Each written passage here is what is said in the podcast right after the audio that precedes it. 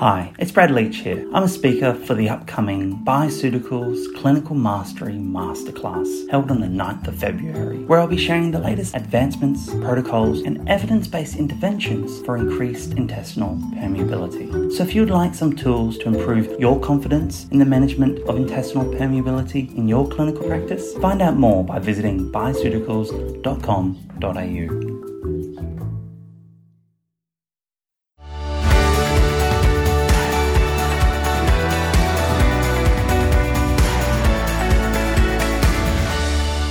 Hi, and welcome to FX Medicine, where we bring you the latest in evidence based, integrative, functional, and complementary medicine.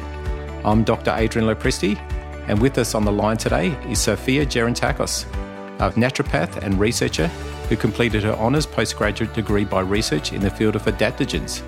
She'll be taking us through some of her research in this area and help improve our understanding of these herbs and how we can use them to improve the health of our patients. Welcome to FX Medicine, Sophia. Thanks for joining us today. Thanks, Adrian. It's great to be here. Terrific. Before we get started talking about adaptogens, can you tell us what are adaptogens and what are some of the commonly used ones?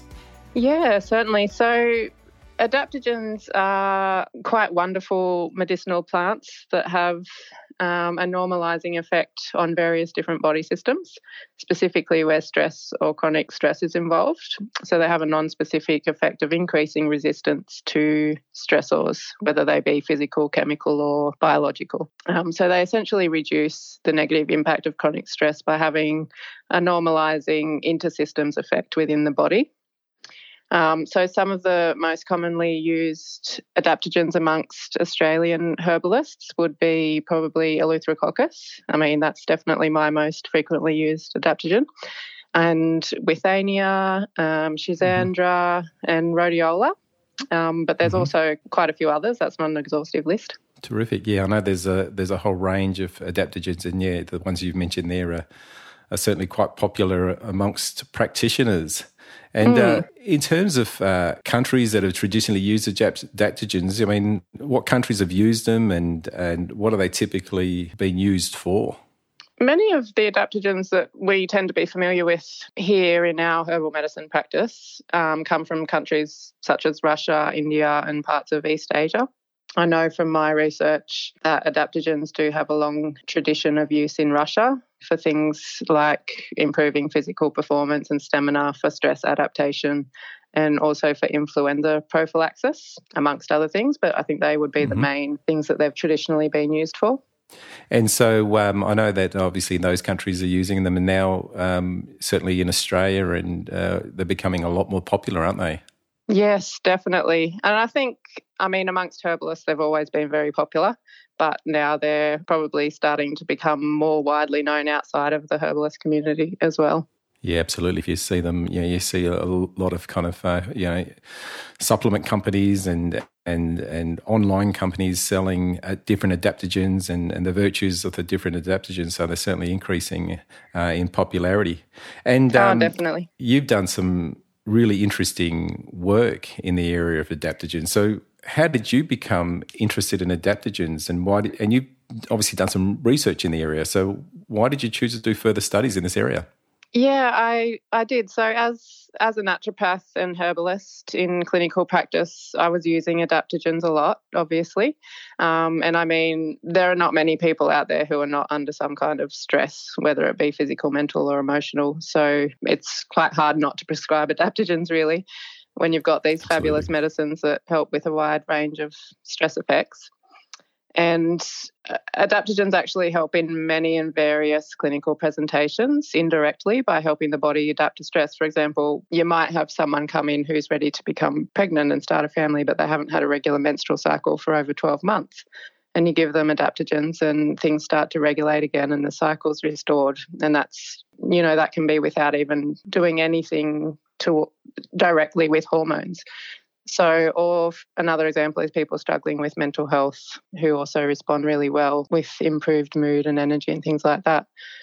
So, that's how my curiosity peaked into adaptogens because I was prescribing them with all these different people with different issues and watching their health mm-hmm. turn around.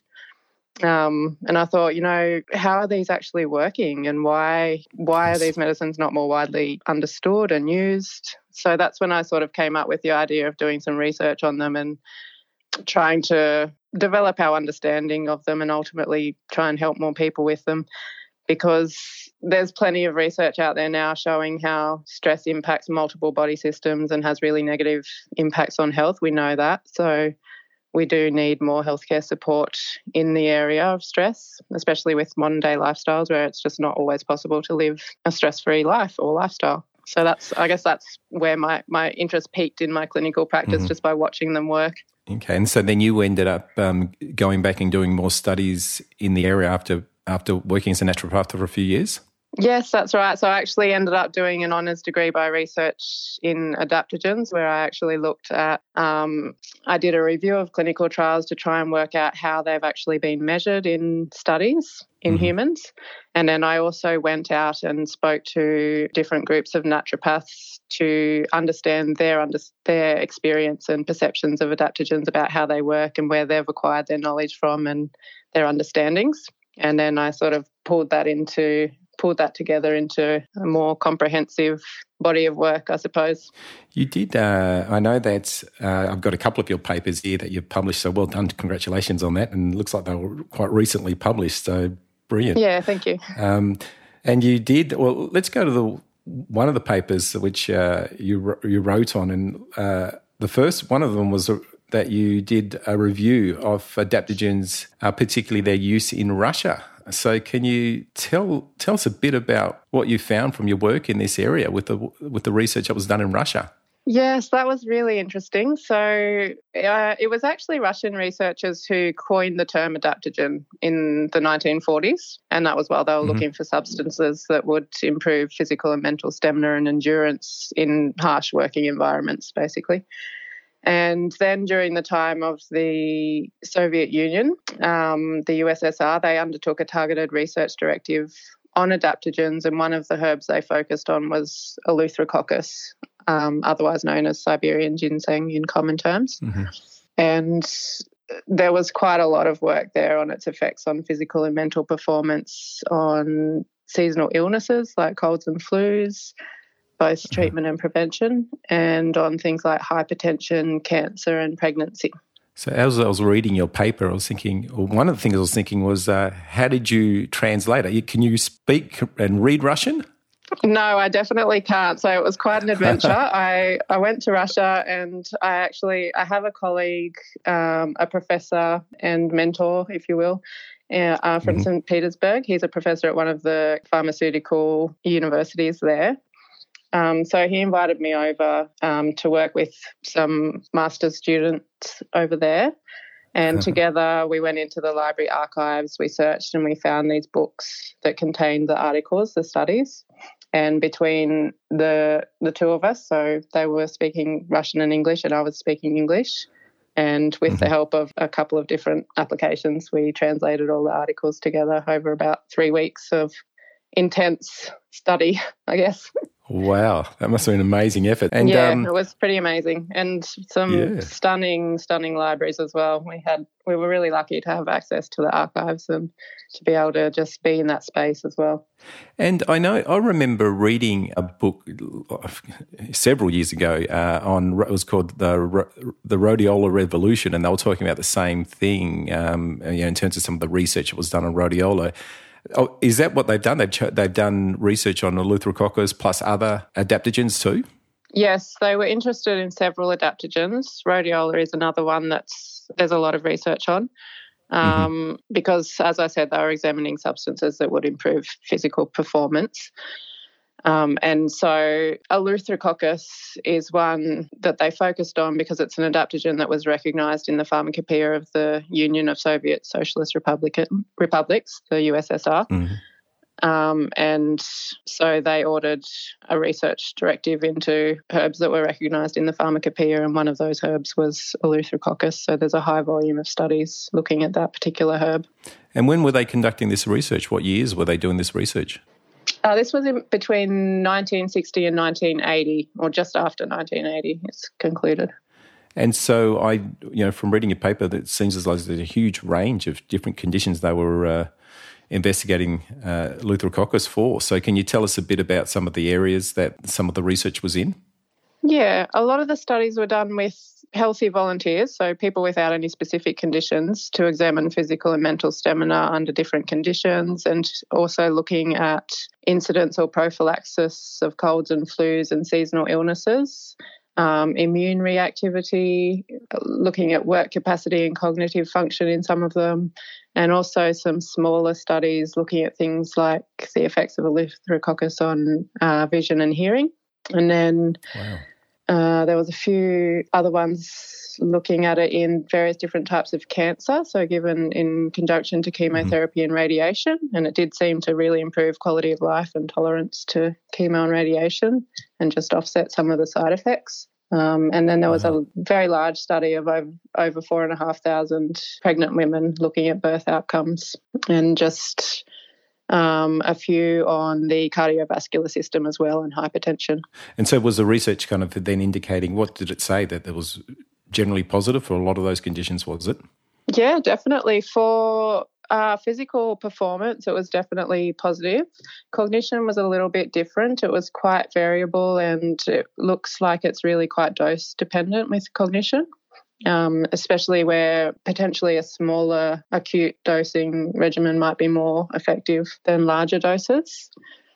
Um, but with influenza prophylaxis, it looked very positive. Um, and mm-hmm. also with regulating things like cardiovascular system and nervous system. So that's all sort of tying back into physical performance again and work and improving work capacity. Okay. And so, how were they administering it? Was it through a liquid or was it through capsules or how, how did they do it? It was actually often taken in juice or tea or with the addition of sugar.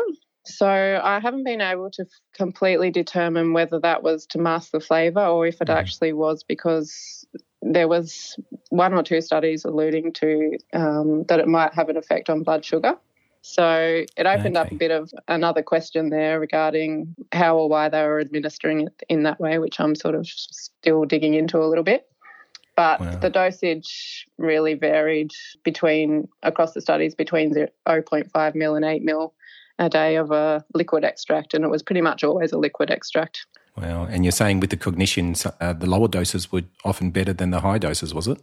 Yeah, it looks that way. It's not conclusive, but Mm-hmm. Definitely in some studies, a lower dose. There were some studies that gave two mil twice a day where it had no effect, and then other studies where a lower dose, like 0.5 mil, was actually more effective. So, um, but I think, yeah, definitely more research is needed in that yeah. area to determine the best dosage. And would they administer it once a day, twice a day? How would they administer it? Mostly twice a day. So most of the mm-hmm. studies would do um, one to two mils, or actually between one and four mils twice daily um, for up to for between ten and thirty days often. And there was actually some other studies that spanned over a number of years, up to six years, and those were the ones looking mm-hmm. at morbidity rates in influenza. And so they would generally take a course of Eleutherococcus every year for, say, two months per year of a twice daily dose. Ah, okay. And so would they use it um, just for short periods or certain periods throughout the year rather than ongoingly use it? Yeah, it did vary across studies and depended what they were the outcomes they were looking for. So if it was if they were looking at reducing rates of influenza and seasonal illnesses, then that would be a, a course for say one to two months per year for a number of years. Um, and then the rest of the year they didn't take anything. Mm-hmm. But then in other studies, it was just looking at one to two months of a twice daily dose in, say, things like physical performance. Wow. And did they use it at all acutely? You know, was there any benefits associated with just acute use, one, to, you know, single use? Yes, most of the studies that used single use were in cognition, and it does look to be quite positive. It used in an acute once, once or twice off dose for improving cognition or cognitive function. So it's really then, I mean, obviously, you know, it's great that you're able to put all this information together and, and you know, really summarize some of the findings for us because that's quite amazing. And uh, mm. I suppose the, you know, what it indicates is that there's a whole range of conditions that it could be used for, but we still don't know, you know, optimally how to use it and uh, how often. But potentially, you know, lower doses could be better than higher doses then, and, and rather than, so more is not necessarily better for certain conditions then.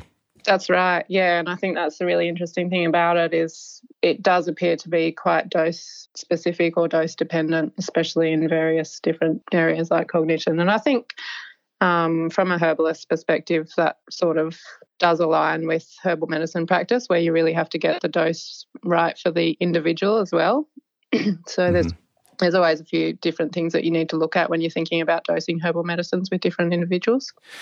Now, the other area you wrote a couple of papers on, I, I was reading. Uh, so you did a, a critical review. Um, I think it was was it last year, published last year on the research on adaptogens, and as you mentioned earlier, some of the perceptions from practitioners about adaptogens. Can you tell us a bit about your research and what you found in that area? Yeah, the the review that was published last year was looking at clinical trials reporting on herbal medicines with an adaptogenic action, examining physical and mental endurance or physiological stress adaptation in healthy individuals. So we actually, with that criteria, we found 24 studies that were looking at 12 different herbs and some of those herbs weren't actually herbs that we might commonly think of as adaptogens in our practice, but others were quite popular ones like Panax ginseng, rhodiola, um, Bacopa, Eleutherococcus, and uh, Schizandra, and also mm-hmm. I think uh, Withania. So, the purpose of the review was to identify domains which have been used in clinical trials to measure the effects of adaptogens. To, so, to try and work out how are people actually measuring what adaptogens do. So, mm-hmm. what we found um, overall is that articles reported three broad categories of outcome measures, and that was cognitive tests, mood measures, and biological measures, things like blood pressure, heart rate, and cortisol.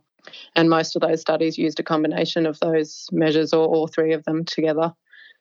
So I think um, there was actually relative consistency in outcome measures in terms of those three broad categories, but within the categories, there was great difference and heterogeneity because they used different tests you know, with cognitive tests, they'd used all the studies had used a right, wide range of different um, CDR batteries mm-hmm. and variations and adaptations of those tests. So it it did make it really hard to draw conclusions as to what is, if anything's being consistently used, or what might need to be consistently measured when measuring adaptogenic activity. Yeah, I mean, I uh, I'm doing some research at the moment on um, a couple of different herbs, and, and, one of them is withania with regards to its its impact on cognitive performance. And we're doing a whole range of computer based tests that we're using, and, and they're great right. um, as an outcome measure. But the, the thing I'm really struggling with is is going okay. Well, all right, you so you can press a button quicker. Um, and so your reaction time's faster when you see uh, some figure on the screen or an arrow on a screen. But uh, what we also need to really look at is, well, what's a real world applicability of that? I mean, how much does it actually translate into better cognitive performance, better memory um, in in the real world? And that's just something I'm just kind of struggling with and trying to find a really good measure for cognitive performance and. Uh, yeah, and that's just uh, hopefully as we expand the area and we'll be able to understand more about uh, adaptogens and specific adaptogens because obviously some of them could work on improving verbal memory and others could be better from a visual memory perspective. So, yeah. and I'm interested by, you know, obviously what you've mentioned with the Eleutherococcus, some of the work that they've done on vision and hearing. So that's potentially could have an impact in terms of cognitive performance too by just improving your vision and hearing. Yeah, that's right. It's certainly something to look deeper into. Um, and in the, with the vision, they they often looked at color perception as well. So that was okay. something that was quite interesting. And then hearing, this the studies looking at hearing suggested that it might improve hearing where people have been under um, working conditions where there's been like a lot of loud noise, so it might prevent ah, okay. damage to the damage to hearing. Yeah. Um, yep but not so useful in acute conditions of the inner ear. So more mm-hmm. of a prevention, I think, than treating hearing conditions. Now, uh, with the the paper that you wrote on uh, a review when you when you critically evaluated all the different adaptogens, what was the overall quality of the research like? It was a little bit variable. Um, we mm-hmm. used the JADAD scale to assess the quality, and quite a lot of them had a moderate score on that because they had omitted details in reporting, some some essential mm-hmm. details in reporting. So it wasn't always excellent. I think there was about three out of the 24 studies that had a superior quality of reporting. So that's not um, not a lot. Mm. So there was there was definitely some limitations, additional limitations to the review from that sense because the quality of reporting wasn't excellent in some of them. And which countries were they um, conducting most of the studies? If I recall correctly, it was mostly USA and some okay. from Australia, I think. Mm. Oh, terrific. All right. Okay. So we've got then these adaptogens that potentially have uh, far reaching effects, as potentially could be beneficial for a whole range of different conditions. Um, how do they work? I know it's not a simple question, but uh, how do you think they work? I, it's definitely not a simple question, Adrian, but I, I guess the most basic and simplified understanding of adaptogens is that they have a regulatory effect on the hypothalamus pituitary adrenal axis, otherwise known as the HPA axis. But mm-hmm. that really is only the tip of the iceberg, pharmacologically speaking, on how they work naturopathically speaking, I think, and from what I've heard from the naturopaths in my research, that they have a regulatory effect on various different body systems that mm-hmm. perhaps mm-hmm. works via the HPA axis. But also, different adaptogens will work in different ways and have an affinity for different body systems. For example, some might have more beneficial effects on the digestive system, others have a real affinity with the immune system or the liver area. Um, so, you can really match the adaptogen to the patient and the ways and body systems which stress impacts that individual. But in terms of um, how they work, that's a lot more complicated. Okay, all right. So we probably think that it impacts on the HPA axis. So does that mean um, for people with a hyperactive um, HPA response, so potentially too much cortisol circulating, it can kind of lower cortisol, and then for people with a hypoactive system, it would potentially increase cortisol, to kind of lead to a normalizing effect? Yeah, I think it depends on the adaptogen. Uh, they mm-hmm. they don't all work the same way. Um, so and also you have to take into account the circumstances. I think I know that there is some research uh, where it shows that adaptogens decrease cortisol. Mm-hmm. Um. So you have to but you also have to take into account the circumstances in which cortisol is being decreased. For example, if you're looking at people working under stressful conditions, which a lot of the Russian research was doing, then yes, it would make sense for the effect to be cortisol reduction because it would make sense for cortisol to be elevated in those conditions. But perhaps in other circumstances, that might not be the case. So mm-hmm potentially they can have a regulatory effect. I, I do know from my clinical experience that you do need to be a bit careful about your choice of adaptogen depending on where the person is at on the spectrum of fatigue, adrenal function and or hyperarousal. So mm-hmm. If a person is at a severe state of exhaustion or burnout, you might not actually immediately prescribe an adaptogen. You might first need to more gently build them back up with things like nervines and nutritives and then bring adaptogens in a little bit further down the track when they're starting to get a little bit of energy and vitality back. So mm-hmm. I think adaptogens are actually best utilized before a person reaches extreme burnout or exhaustion to actually prevent that from happening, which is generally when and why you'd want to be decreasing cortisol. But okay.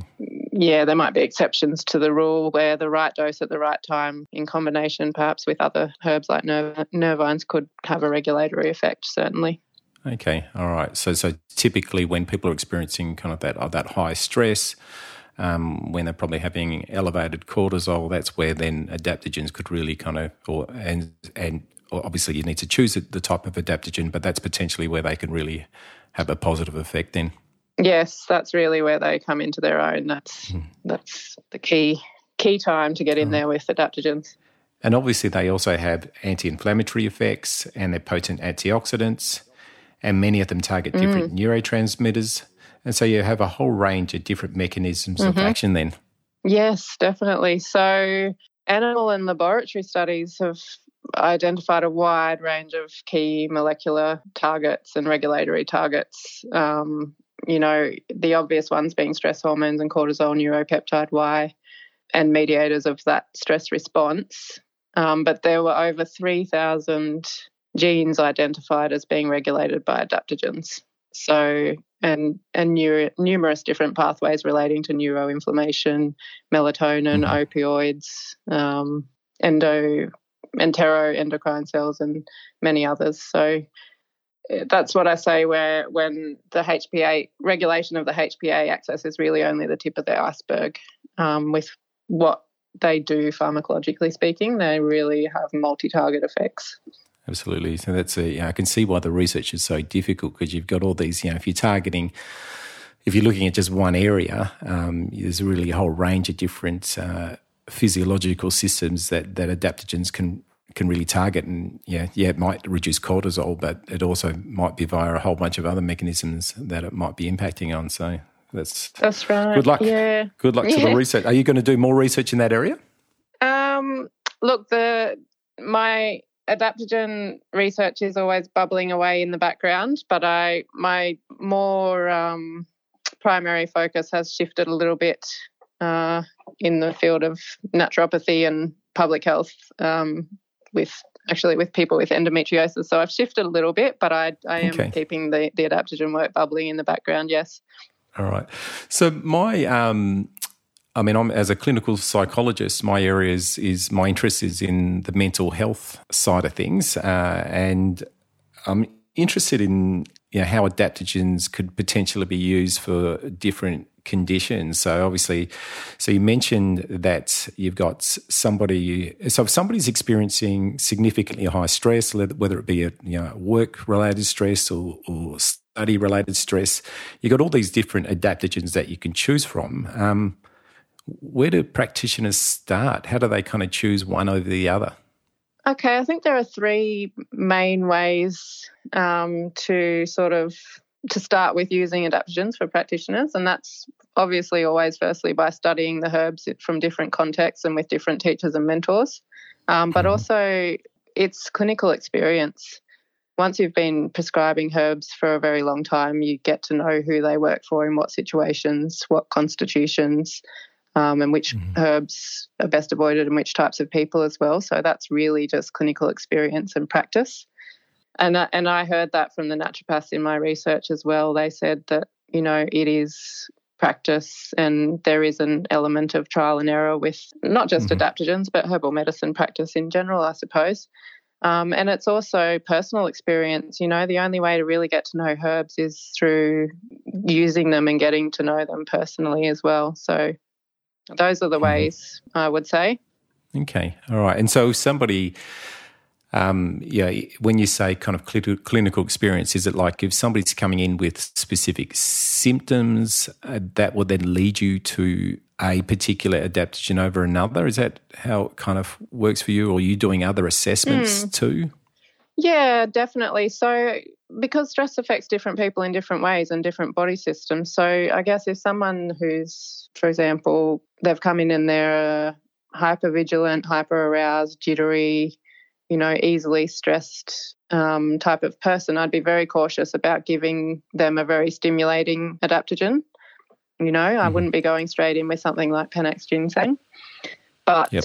the, on the other hand, if you've got someone who's come in and they're quite lethargic, they're you know they're slow moving, lacking luster, um, that's when I'd be thinking about giving them an adaptogen with a little bit more oomph.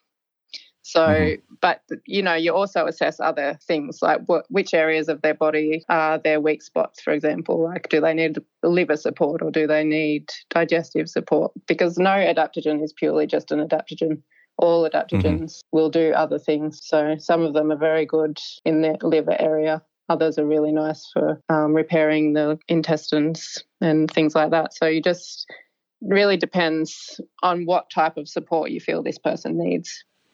And the more stimulating adaptogens, you mentioned uh, Panax ginseng. Are there others that are kind of a bit more stimulatory? Um, I would consider rhodiola to be a bit more stimulating than others, Mhm. um, and I I always have felt that rhodiola needs quite a low dose. I've always felt like the recommended therapeutic dose is a little bit high, and oftentimes, um, Yep. so I find that to be a stimulating herb, and also. Uh, from a liver perspective, I would Schisandra could be a little bit stimulating as well. I would find, but also Mhm. it does have it does have that. It's more regulatory, so not the most stimulating, Mhm. but yeah, you would sort of there's an element of caution there as well. Yeah. And what about if um, if you wanted something that's a little bit more calming? What would you kind of go for in that area? Uh, I think Withania is always a favourite for calming. Um, Yep. And I even find that Eleutherococcus can be, if given in the right combination, um, with Mhm. because if if someone really needs calming, I'm generally prescribing nervine herbs as well at the same time. So Yeah. we really in herbal medicine practice, we're really capitalising on synergy. So we're using a combination of different herbs to have different effects and regulate things. So, but in terms of calming adaptogens, I think Withania is a really beautiful one. Is there anything that you've found from a sleep perspective to help people to fall asleep or stay asleep? I do think adaptogens can help with sleep through their Mhm. regulatory action, um, but I would also be giving the the nervines as well to calm the nervous system down. But then when when it comes to sleep, you're also generally doing other things like you know sleep hygiene and lifestyle tweaking Yeah, lifestyle absolutely. to sort of help them remove what are the barriers to getting a good night's sleep. Yeah, that's something we've also you know always got to be careful about. Just trying to f- use a pill to uh, fix somebody's problem or, or a liquid just to fix somebody's problem. Obviously, we need to consider the whole context and what's going on for th- for that individual. That's Um, right. and do yes. you do you generally give it as a liquid or do you are using as capsules? How do you use it? Yeah, I do probably most often give it as a liquid, but if I'm more looking for something like um, longer term immune support or something like that, I might use capsules. Yeah. Um, but Yeah. probably most often I'm I'm using liquids because I do like blending herbs. Okay. And um, what about uh, how many times a day would you generally get people to take it, or the particular times in the day that are better for people to take it? The for me the most ideal way of taking a herbal medicine is three times a day. But Mhm. it's not always doable for people. So the probably the most common dosage regimen for me is twice daily, morning and night. Yeah. And I'll often, yeah. if, you know, they they often have a digestive aspect to them too. So it's usually before meals. And uh, duration of use, would you, you know, expect changes in the first few days for people, or is it something that they need to kind of continue to use ongoingly? Uh, you definitely can see changes very quickly with adaptogens. They're they're quite Yeah. amazing like that. Um, but also, I I do use them longer term with some people as well, and even with myself. Actually, I think that you Yeah. definitely can prescribe them longer term. Um, if I'm doing something for for many months, because if somebody's been in a chronic stress situation for years and years, and you know, it's not, they might need support for a little while. Um, Mhm. But if I so if I am doing something for many months, I do often have a little break. So I might give them a week off the medicine between each month of taking it, for example, Yep. um, and then they can take it for even up to six months that way sometimes. But I Oh. mean, the goal is always to that they don't need to take something ongoing, but it Mhm. also depends on the circumstances as well. And what about uh, tolerability? You know, were there any? Have you noticed any adverse effects that that people may experience from different different adaptogens? Oh, occasionally, yeah, people can have, you know, idiosyncratic reactions to herbal medicine. Mhm. Um, so occasionally that does happen. I, I can't say it's happened very often to me, but it can Yeah. definitely happen. And I think that's one one rationale for using single ingredients. Um, and that's what one of my colleagues in Russia said to me actually is that they only use single herbs because then they know what herb is having what effect, you know, and if they have the person has an adverse reaction then and you've given them a mix of herbs, you don't actually know which herbs caused that. So Yeah, that's their enough. rationale for using single ingredients. Um, and Mm. that's valid. What about ages? What are your thoughts on? Um, you know, do you see children I haven't seen a lot of children in my practice, but certainly you can prescribe herbs and adaptogens for children. And in some of the Russian studies, they were looking, they were um, performing the studies on children. Mm-hmm. So, yeah, we have different formulations for dosage with children, of course. So it's a little bit, it won't be an adult dose. Yeah, yeah. We're doing a study at the moment uh, on withania. We're looking at its effects on their cognitive performance. So, children who are exhibiting kind of um, yeah, concentration problems, attention problems, they don't necessarily have ADHD and we're looking at its effects on cognition in those kids and uh, also measuring outcomes like you know, mood related outcomes and seeing what impact it also has on their sleep. So, uh, right. We're finding it's quite well tolerated and we're delivering it as gummies. Okay, uh, yeah, that's that's a good way to do it with children, definitely. Yeah, yeah. So it'll be interesting to see uh, what uh, results we get from that with regards to uh, its performance and cognition and so forth. Um, yeah, and I know definitely. there's a lot of research done on withania, so that's a quite a popular herb. Uh, do you use that much in practice? Yes, I do. It's not my most common, um, commonly prescribed herb, but I do love withania. It's hard not to love it. Um, yeah. But and especially you know with thyroid, uh, certain thyroid situations as well, it can be really nice. But it's it's just um, for anxiety and stress, it's it is hard to go past. Yeah, everybody's got their uh, obviously the different ones, and as you said, I mean, mm. so basically, it seems as though, unfortunately, you know, there's no uh, recipe book uh, formula that people can uh, should go. Okay, so someone is presenting with depression, I would give them this one, and someone is presenting mm. with stress. Really needs to be uh, individualized, doesn't it? Yeah, that's right. There's an art and a science to herbal prescription, and um, there's there's definitely no formula that will work for every person. I think that's the beauty of herbal yeah. medicine as well. Mm. And obviously, that means means really having uh, as you you know you go out and practice and you start using more. It's really kind of using the experience of your colleagues too, and you and having good mentors who can kind of guide you initially on definitely, your way in that process. Definitely. Yeah, I think wow. that's how I grew as a herbalist was by being in clinical practice with other experienced herbalists and and having mm-hmm. that mentorship there. Uh, and I really recommend, especially uh, new graduates, to um, yeah. stay connected with your mentors.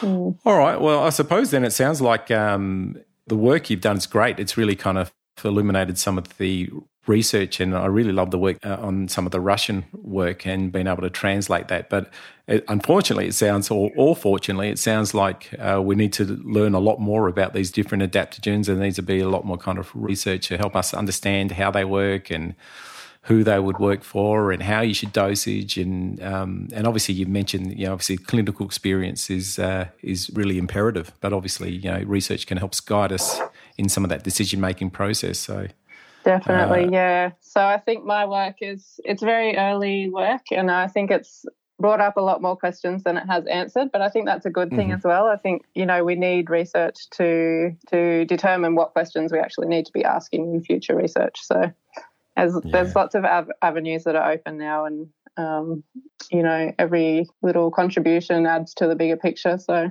it's always good to be able to add something and, and, and it's been really nice to be able to bring that research from Russia to the out to the broader scientific community as well because it's although it's you know fraught with limitations it's still a very valuable mm-hmm. piece of evidence to show where we might want to direct our attention in future absolutely well thanks for joining us today sophia to help review our understanding of this important class of herbs to help give us an overview of some really interesting history and how we can work with adaptogens to help offset stress and support both our mental and physical health. And thank you for all the work you've done and, and the research that you've done to help make herbs and naturopathic medicine more available to us. It's really quite an impressive accomplishment. Well, thank you very much, Adrian, and um, thanks for having me on the show to have a little chat about it. It's been really nice, and it's always good to share share the work and open discussions about these things. Thanks everyone for listening today. Don't forget that you can find all the show notes, transcripts, and other resources from today's episode at the FX Medicine website. I'm Dr. Adrian Lopresti, and thanks for joining us. We'll see you next time.